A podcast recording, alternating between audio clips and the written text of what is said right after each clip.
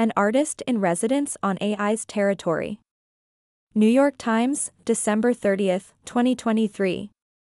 At a reception for OpenAI's first developer conference in San Francisco last month, a crowd mingled, wine in hand, as withering criticism of art created with artificial intelligence flashed on a blue wall at the front of the room.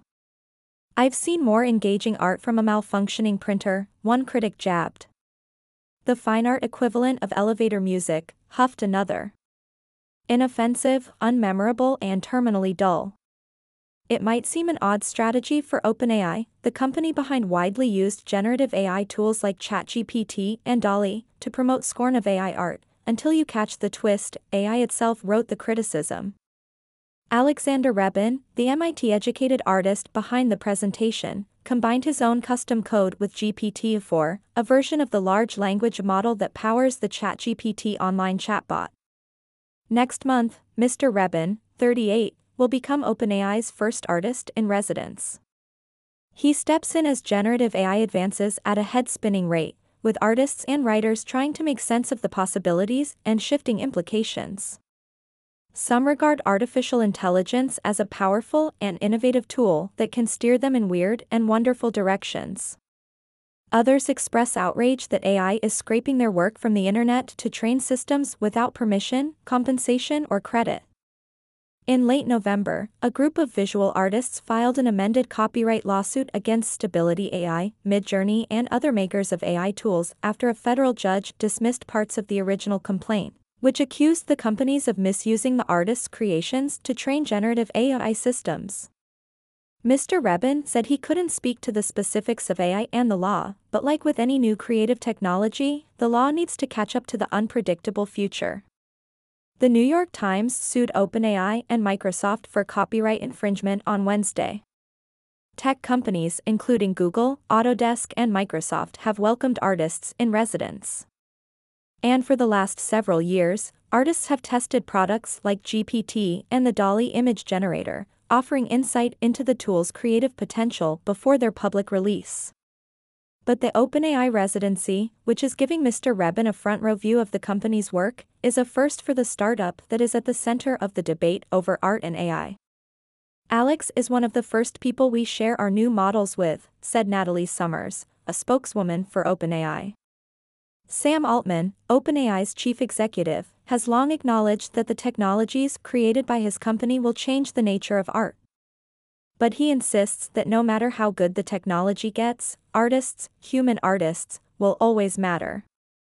There was a real moment of fear where people asked, Is this a tool we have built or a creature we have built? He said last month during an appearance in front of more than 300 artists and art lovers packed into an abandoned warehouse in downtown Oakland, California. People now view these things as a new set of tools. After the digital artist Android Jones said at the event that many artists were still very angry over the rise of AI image generators and the way it reduced the value of their own art, Mr. Altman said people would always seek art created by other people. There is clearly going to be more competition, he said. But, awash in a sea of AI generated art, that desire for human connection will go up, not down. Ge Wang, an associate director of Stanford's Institute for Human-Centered Artificial Intelligence and an associate professor of music and computer science at the school's Center for Computer Research in Music and Acoustics, wonders how receptive OpenAI will be to considering the tough questions about AI's impact on art. What's the right balance between machine output and human curation? Will the instantaneous results produced by the likes of DALL-E discourage people from developing the kinds of skills that require study and time? Asking these questions is kind of bad for business, and OpenAI is a business, Dr. Wang said. You might have a wonderful artist there in residence asking questions. Are you willing to receive them? Nonetheless, Dr. Wang, who is also a musician and designed two music-making apps, Ocarina and Magic Piano, for Apple's iPhone, said he was heartened that Mr. Reben was open to engaging with the questions about AI's impact on the art community. Mr. Reben said that as a technologist who had studied the impact of innovations like photography and recorded music on creativity, I usually stay on the cautiously optimistic side. But like any other technology of the past, there are both sides to the coin, he added.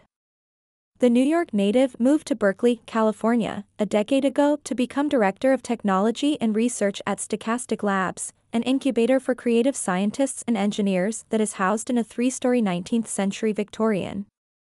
Mr. Reben's highly conceptual art lines the walls of the main hallway and fills workspaces packed with printers, headphones, cables, capacitors, soldering supplies, and other bits and bobs. On a rainy Thursday, Mr. Reben relaxed on a couch at Stochastic after a meeting at OpenAI to continue working out details of what he'll do during the residency, which will last three months. If I come out of it and make my art better, or even come up with some new questions or new directions to present to the world, that would be very valuable, said Mr. Reben, who researched human-machine symbiosis as a graduate student at the MIT Media Lab, an interdisciplinary research center.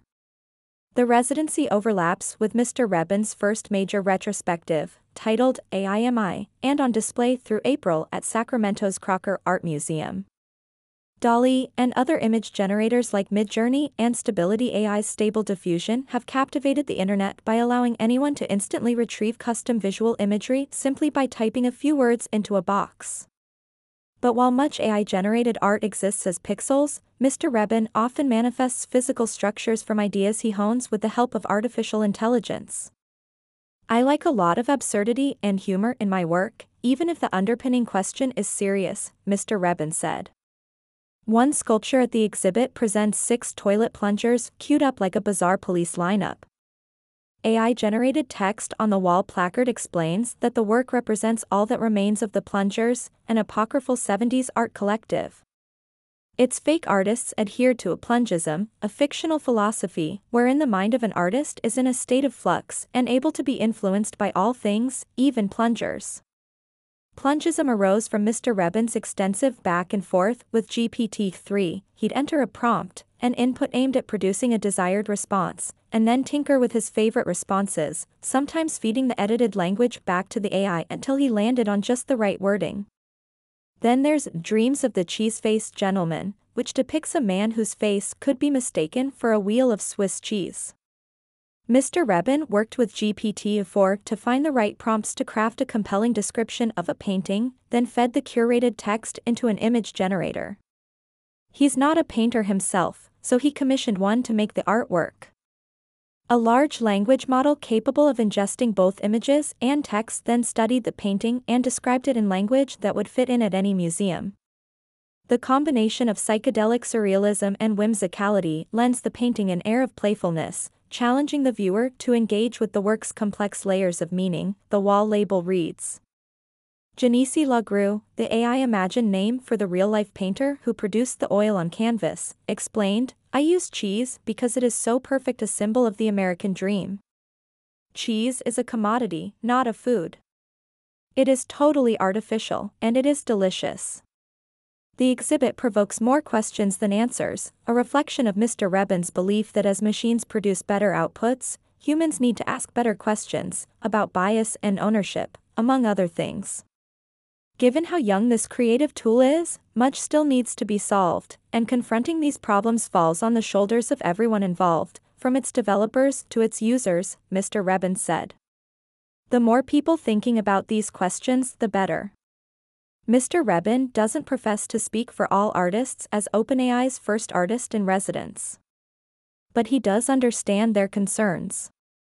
Artists and writers worry that AI could steal their jobs, but Dr. Wang of Stanford said the nervousness extended beyond the possibility of lost livelihood. The fear is, not only are we going to be replaced as artists, it's that we'll be replaced by something far more generic, far less interesting, he said. Maybe generic is enough to make a ton of money.